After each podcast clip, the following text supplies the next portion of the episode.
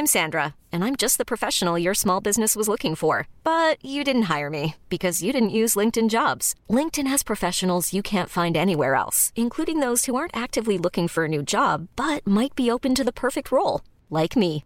In a given month, over 70% of LinkedIn users don't visit other leading job sites. So if you're not looking on LinkedIn, you'll miss out on great candidates like Sandra. Start hiring professionals like a professional. Post your free job on linkedin.com/achieve today. Alam siguro nilang malapit na talaga akong mamatay. Hindi pwedeng hindi mo yun susundin. Naiintindihan mo ba? Ano ba yung mga hayop na nasa labas?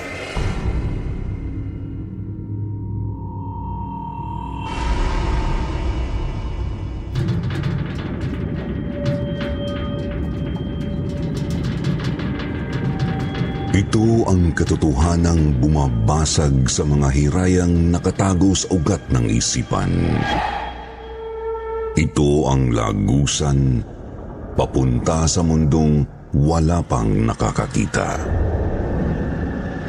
Ito ang mundo ninyong kinasasabikang matuklasan. Sa mundong pilit mong tinatalikuran ang nakaraan, hinahabol ka pa rin ng alaalang pinagmulan ng lahat ng puot at galit na sadyang umihila sa iyo pabalik sa sinumpang nakaraan. Papunta sa kailalimang puno ng misteryo at hiwaga.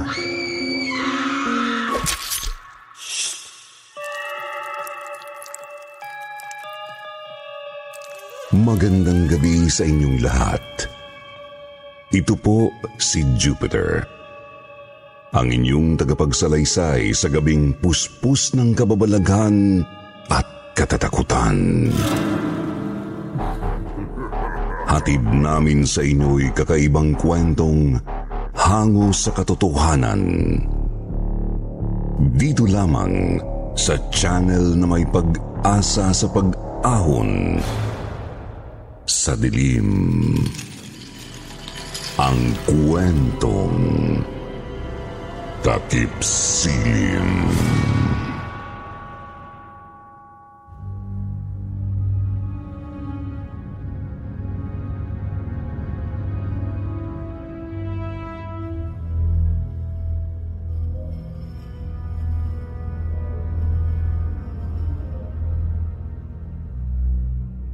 Isang mapagpalang araw po sa ating lahat.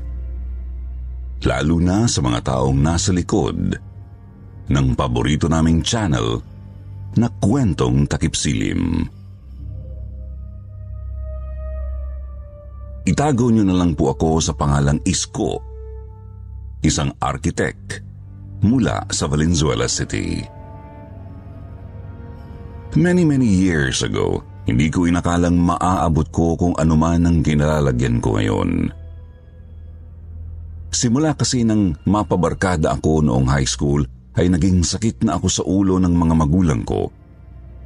Kahit ng mga guro ko sa eskwela. Bulakbol at maloko kasi ako noon hanggang sa siguro ay napuno na ang mga magulang ko at naisipan na nila akong parusahan. Isang parusang walang nag-akalang magiging malaking leksyon pala para sa akin.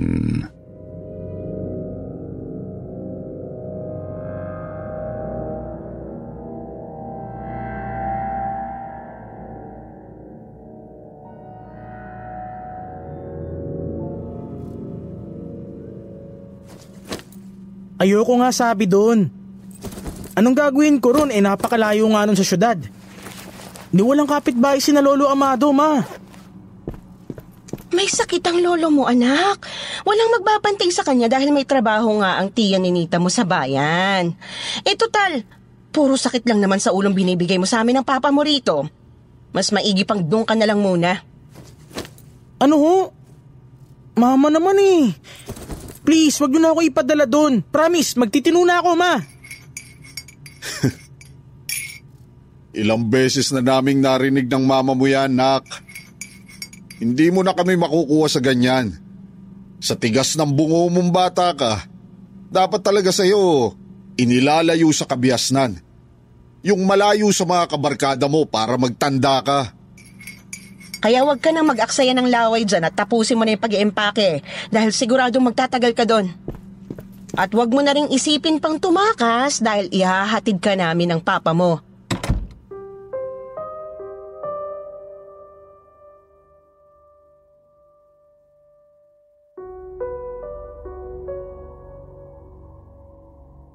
Napanganga na lang ako habang pinanunood ang mga magulang ko noon na nagtatawanan pa habang palabas ng kwarto ko.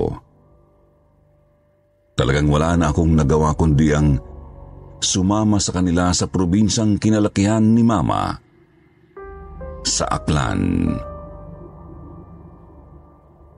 Sa totoo lang po ay yun pa lang ang ikalawang beses na umuwi ako doon. Ang una ay 3 years old pa lang ako kaya hindi ko gaanong matandaan yun. Nitong ikalawang uwi naman namin ay nakasimangot lang ako buong biyahe. Kaya hindi rin ako nag-enjoy na tumingin-tingin sa paligid. Hindi ko na po sasabihin ang eksaktong barangay kung saan nakatira si Lolo Amado. Pero medyo liblib yun. At noon ay malayong malayo pa sa kabihasnan. Medyo malapit lang din ito sa dagat.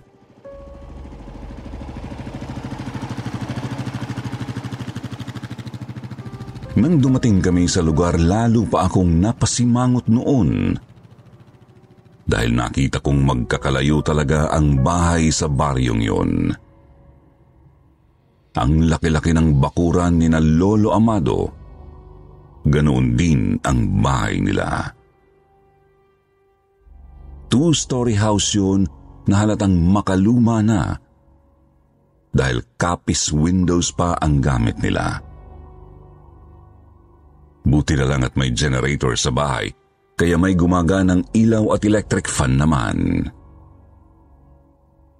Pagpasok pa lang namin sa bahay ay nakita ko agad si Lolo Amado na nakahiga sa isang mahabang upuang gawa sa kawayan na parang pinakostomized na para pwede niya rin itong higaan.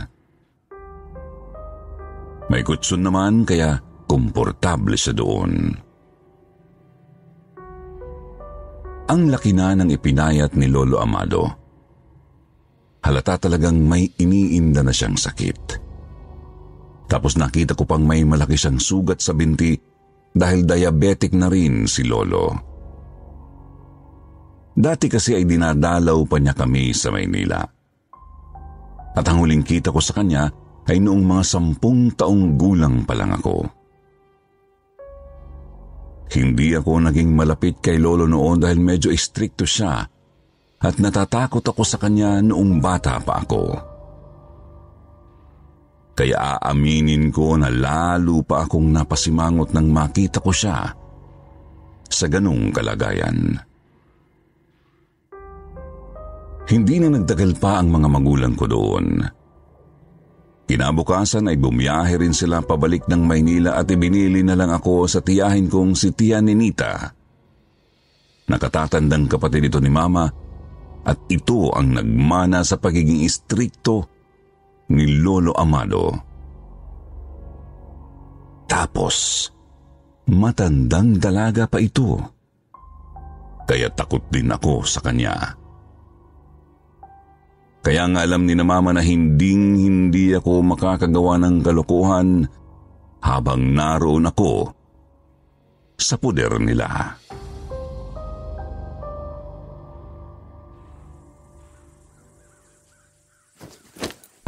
Oh, Isko, kailangan ko nang umalis. Tandaan mong biniling ko sa'yo ha. Hindi pwedeng hindi mo yun susundin. Naiintindihan mo ba? Oho, Chang.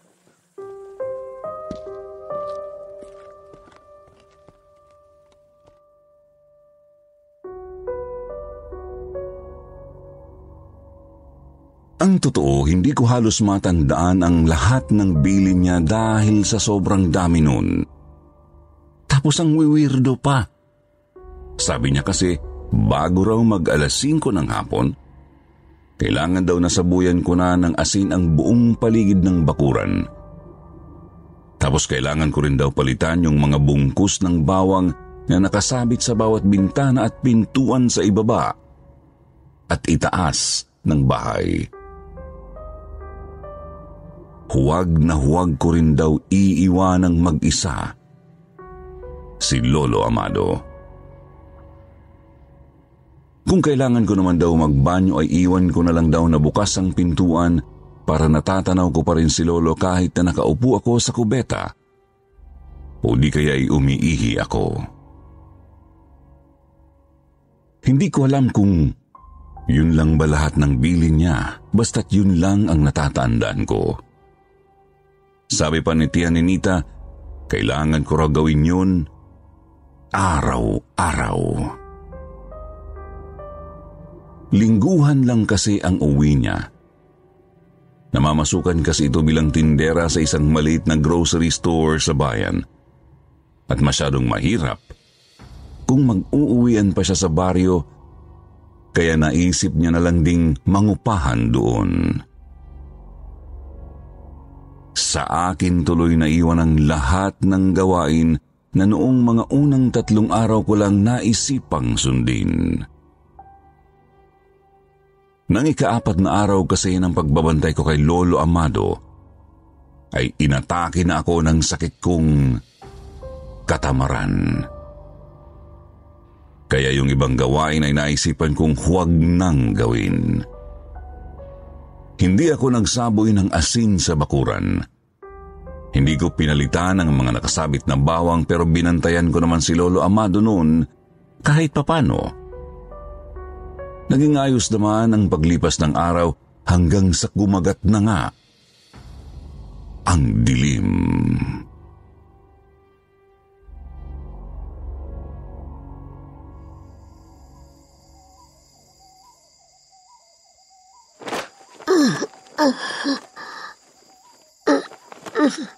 Ang tuhod ko. Aray! Apakasakit ng mga buto ko. Lolo? Bakit ho? Pakikuha mo nga yung panghaplos kong langis dyan. At pahira mo tong tuhod ko, isko. Kumikirot na naman. Ang sakit! Kasar naman natutulog na yung tao eh. Ano ka mo, isko? May sinasabi ka ba? Ah, ang sabi ko ho, saan ho ba nakalagay yung panghaplas nyo? Nandyan lang sa tokador, nakatabi ng malaking bintana. Itong batang to, puro bunga nga ginagamit eh. Nandito raw eh, wala naman. Kasar talaga.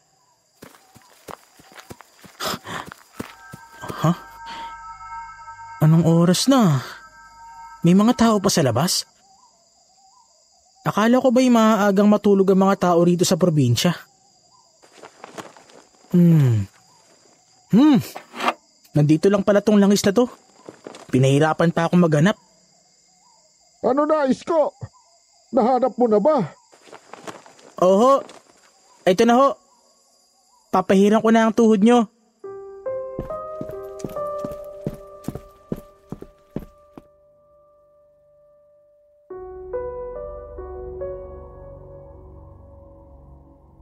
Asar na asar pa ako habang pinapahiran ko ng langis ang tuhod ni Lolo Amado noon hanggang sa makabalik sa uli sa pagtulog. Babalik na rin sana ako sa higaan ko nang bigla na naman akong may marinig na kakaibang tunog sa labas. Kung pamilyar kayo sa tunog ng mga nagtatawa ng hyena, ganun-ganun ang narinig ko.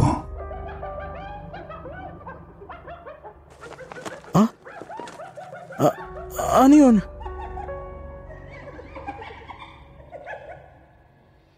Bigla akong napasilip sa maliit na siwang ng bintana sa salas kung saan na rin kami natutulog ni Lolo Amado. ayaw niya kasing lumipat sa kwarto dahil mas komportable raw siya doon. Nanlaki ang mga mata ko nang makita kong may mga nakapalibot na hayop sa paligid ng bahay. Ang papangit ng itsura nila. Bagamat medyo mukha silang hayina, ay hindi ko masabi noon na yun nga ang uri ng hayop na naroon sa labas. Medyo malalaki kasi ang katawan ng mga ito. Ang mga ngipin ay mas matatalas din. Mas malalaki rin ang tenga nila at ang ipinagtataka ko pa ay kung bakit parang may napakahabang tali na lumalawit sa dalawang butas ng ilong ng mga ito. Siyempre natakot ako noon sa nakita ko. Kinabahan na baka sugurin kami bigla ng mga inaakala kong hayop.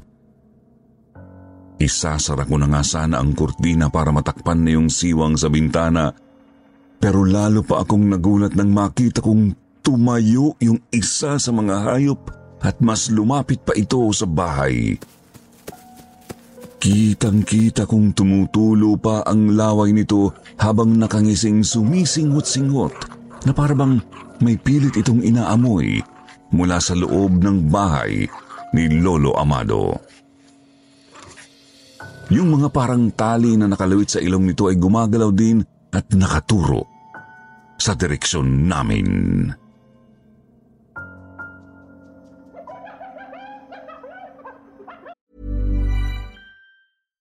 How would you like to look five years younger? In a clinical study, people that had volume added with Juvederm Voluma XC in the cheeks perceived themselves as looking five years younger at six months after treatment. Look younger, feel like you. Add volume for lift and contour in the cheeks with Juvederm Voluma XC. Reverse signs of aging by adding volume to smooth laugh lines with Juvederm Volure XC. For important safety information and to find a licensed specialist, visit juvederm.com. That's J U V E D E R M.com. Not for people with severe allergic reactions, allergies to lidocaine, or the proteins used in Juvederm. Common side effects include injection site redness, swelling, pain, tenderness, firmness, lumps, bumps, bruising, discoloration, or itching. There's a risk of unintentional injection into a blood vessel, which can cause vision abnormalities, blindness, stroke, temporary scabs, or scarring. Talk to a licensed specialist to find out if it's right for you.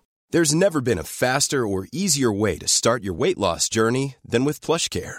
PlushCare accepts most insurance plans and gives you online access to board-certified physicians who can prescribe FDA-approved weight loss medications like Wigovi and Zepbound for those who qualify. Take charge of your health and speak with a board-certified physician about a weight loss plan that's right for you. Get started today at plushcare.com slash weight loss. That's plushcare.com slash weight loss. plushcare.com slash weight loss. Ah, ah, aray! Aray ko! Ah, sakit! Ah, Lolo, ah, ano ba yung mga hayop na nasa labas? Bakit parang mga halimaw yun? aswang ang mga yan! Mga aswang na umaamoy ng halimuyak ng mga taong may malubhang sakit at malapit ng mamatay. S- sigurado akong naaamoy ako ng mga yan, kaya sila nandito. Para sa kanila, ang halimuyak ng katulad ko ay katulad ng amoy ng hinog na hinog na langka. Kaya takam na takam sila. Aswang? Ma- bakit may aswang ho? Totoo ba ang sinasabi nyo? Nakikita mo nga, di ba? Ah, aray! Ang binti ko!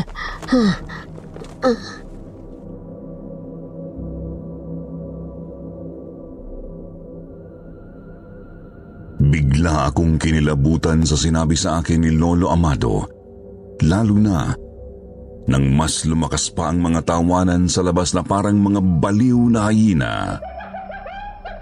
Doon ko naisip na kaya pala napaka-weirdo ng mga utos sa akin ni Tia Ninita. Ito pala ang dahilan. Mukhang ako ang may kasalanan kung bakit nakalapit sila ngayon sa bahay ni Lolo Amado dahil sa kapahamakan ko, mukhang mapapahamak pa kami. Sa takot ko ay dumiretso ako sa kusina. Lahat ng makita ko doon ay dinampot ko. Bawang, sibuyas, kamatis, luya, asin, paminta, sili, lahat ng yun ay inilagay ko sa dikdikan pagkatapos ay dinurog ko. Ipinahid ko yun sa mga bintanang nakapalibot sa amin at dinig na dinig kong nag-angilan ang mga aswang na nasa labas. Bigla silang nagtakbuhan pero hindi palayo, kundi paakyat sa bubong ng bahay ni Lolo Amado. Yung iba nga binubundol pa ang bintana at parang gusto itong buksan. Ang sabi ni Lolo, hindi raw talaga sumusugod ng mag-isa ang uri ng mga aswang na yun at palagi raw silang sama-sama kung umatake.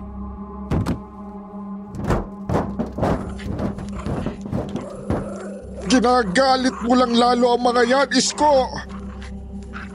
Ku- kunin mo yung mahabang baril doon sa likod ng pintuan sa kusina. Bilisan mo. Ba- baril ho? Oo nga. Bilisan mo ang kilos mo at baka pasukin tayo ng mga yan. Kung sakali mang mangyari yun, huwag na huwag kang magdadalawang isip na magpaputok. Dahil takot din sila sa amoy ng pulbura. Talagang matagal na akong gustong bisitahin ng mga yan. Dahil inaabangan nilang maubusan na ng buhay ang katawan ko. Bihira lang kasing kumain ng buhay na tao ang mga yan, Isko. Dahil ang paborito nila, mga bangkay. Alam siguro nilang malapit na talaga kung mamatay. Nang gabing yun ay hindi ako halos mapakali. Binabantayan ko si Lolo Amado habang yakap-yakap ko ang rifle niya na nangangatal ang buo kong katawan. Grabe ang ginawa kong paglaban sa antok nun. Pero kahit anong gawin ko ay talagang nakatulugan ko pa rin ang pagbabantay.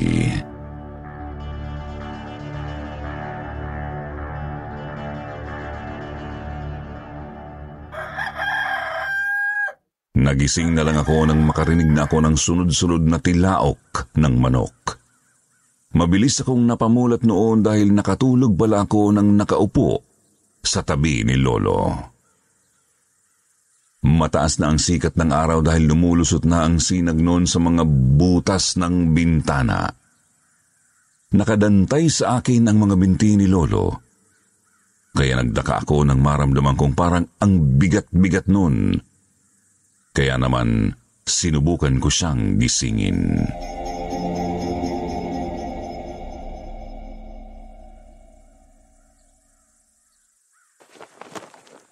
Lolo, gising na po. Umaga na. Lo, tanghali na po. Kailangan nyo pang uminom ng gamot. L- Lolo? Lolo?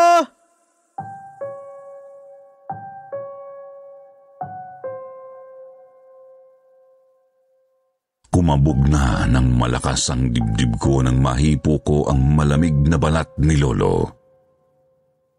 Hindi na rin siya gumigising at nang pakinggan ko ang dibdib niya, ay hindi na ako nakarinig pa ng pagtibok doon. Dali-dali akong nagtatakbo palabas at nanghingi ng tulong sa pinakamalapit naming kapitbahay na kamag-anak lang din naman namin.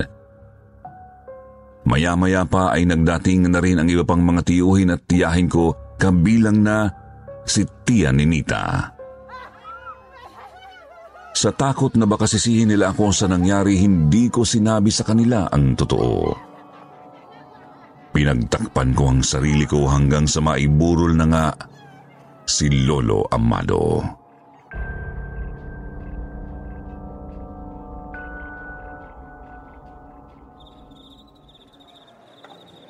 Isko, ilang araw ko nang napapansing tahimik ka. Huwag mo nang isipin ang lolo amado mo. Siguradong masaya na yun kung nasan siya. Parating na rin ang mga magulang mo rito. Pupwede ka nang sumama sa kanila pabalik sa Maynila.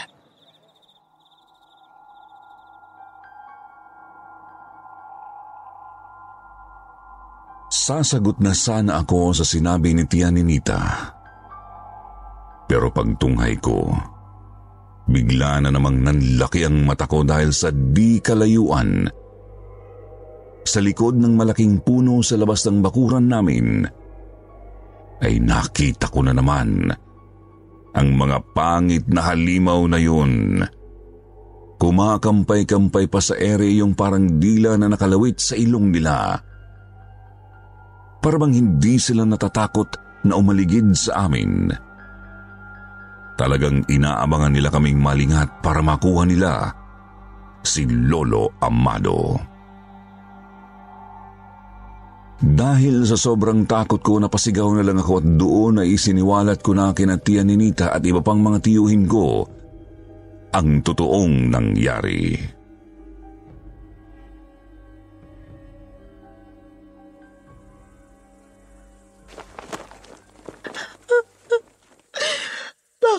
Ginawa yun, anak? Yun na lang ang hinihiling namin sa'yo, hindi mo pa inayos. Ngayon wala na ang lolo mo. Sorry po, Mama. Hindi ko po sinasadya. Hindi mo sinasadya. Puro na lang ganyan ang palusot mo. Ano bang dapat namin gawin sa'yo para magtino ka? Myla, tama na yan. Huwag mo nang sisihin ang anak mo. Ang totoo, hindi niya kasalanan yun. Yung mga pinagagawa ko sa kanya, paraan lang naman yun para hindi sila tuluyang makalapit sa loob ng bahay. Pero talagang araw-araw na silang umaaligid simula pa ng magkasakit ang tatay. Si tatay nga ang nagsabi na tigilan ng paglalagay ng asin at bawang dahil lalo lang daw namin ginagalit ang mga aswang. Ako lang itong makulit dahil umaasa akong gagaling pa siya. Nagkataon lang na si Iskong nagbabantay kay tatay ng gabing yon, Myla. Pero sigurado akong oras na talaga ni tatay yon.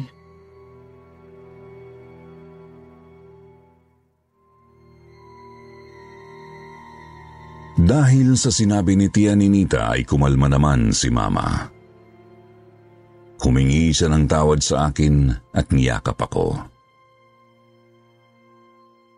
Pero ako hindi pa rin ako kumbinsido na wala akong kasalanan. Talagang malaki ang naging impact ng pangyayaring yun sa pagkatao ko kaya nga halos gabi-gabi simula nang iburol si Lolo ay hindi na talaga ako natutulog para lang bantayan siya. Natatakot ako na baka kunin ng mga aswang ang bangkay niya tulad ng sabi sa akin ni Lolo bago siya mawala.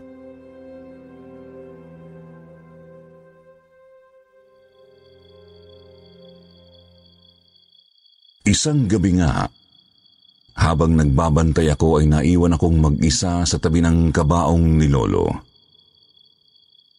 Hindi ko alam. Basta, naiwan lang akong mag-isa doon. Bigla na lang nagtayuan ang mga balahibo ko dahil paglingon ko sa labas ay nakita kong nakapasok na pala sa bakuran namin yung isa sa mga aswang na halos araw-araw na yatang nakikipaglamay sa amin. Siyempre sa takot ko talagang nagsisigaw ako. Lumabas si Papa no na dala ang replay ni Lolo. Itinutok niya yon sa halimaw na mukhang hayina pero imbis na matakot ito ay umalulong pa na parang nagtatawag ito ng kasama.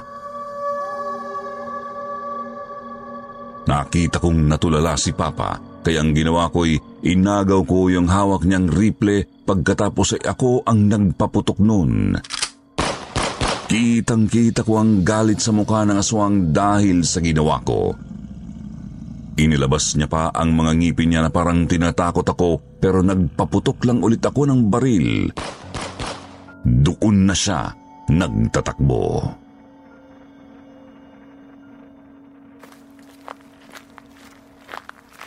Mukhang wala talagang balak ang mga aswang na yun na tigilan si tatay. Sa totoo lang, kahit ako kinilabutan eh.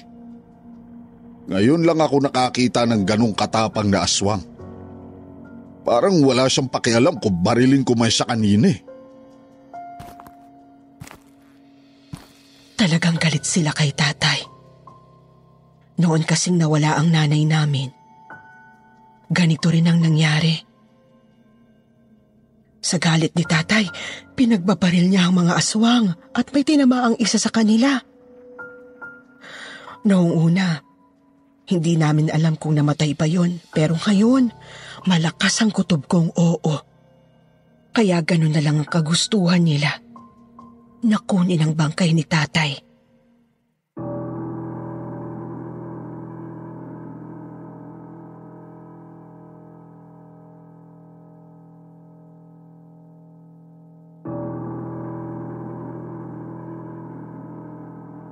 Dahil doon, Sir Jupiter, ay nagpasya si na mama at ang iba nilang kapatid na ipakremate na lang si Lolo Amado at huwag nang ilibing pa. May posibilidad pa rin daw kasi na kahit nakalibing na ito ay huhukayin pa rin ng mga aswang ang katawan niya para kainin.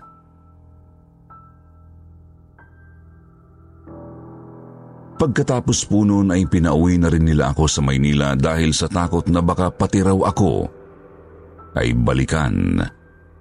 Lalo pat ginalit ko nga raw ang mga aswang na yon. Simula po noon ay hindi na rin nila ako pinabalik pa sa probinsya.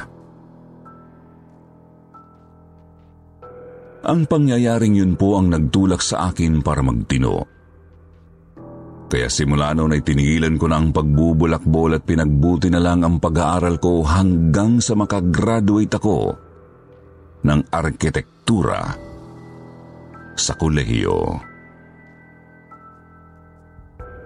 Nang magkaasawa na po ako ay sakalang ulit ako nagkaroon ng lakas ng loob na bumalik sa probinsya. Naikwento ko rin kasi sa kanya ang karanasan kong ito at imbis na matakot eh na curious pa siya at gusto niya raw puntahan ang bahay ni Lolo Amado. Dinala namin doon kamakailan lang ang mga anak namin. Pero malaki na ang pinagbago ng lugar. Hindi na ito ganoon kaliblib. Pagkatapos ay dikit-dikit na rin ang mga bahay. Hindi na rin masyadong napapalibutan ng puno at talahib di katulad noon. Pero mas okay na yun dahil kampante ako habang nananatili kami doon kasama ang pamilya ko. Isa pa kahit naman anong maging pagbabago sa lugar na yon, hinding hindi ko pa rin maiaalis sa alaala ko ang nakakatakot na inkwentro kong yun sa aswang. Sana po'y nagustuhan ninyo ang kwentong ibinahagi ko ngayon at naway kapulutan din ito ng aral. Lalo na sa mga kabataan ngayon.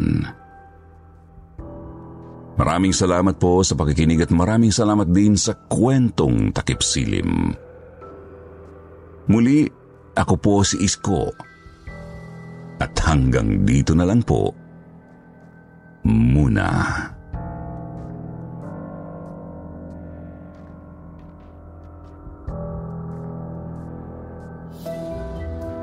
Ngayon ay mag-shoutout naman muna tayo muli para sa ating mga giliw na tagapakinig. Shoutout kay Misa Fox, Maria Annalyn Dabulanos, Maria Cristina, Arnie Arnie, Lay Harvey, Forever Young. Shoutout din kay Mark De La Cruz, Lian Japs Ablaza, Lydia Lopez at kay Rosario San Jose. Maraming maraming salamat po sa inyong palagiang pagtangkilik sa kwentong takip silim.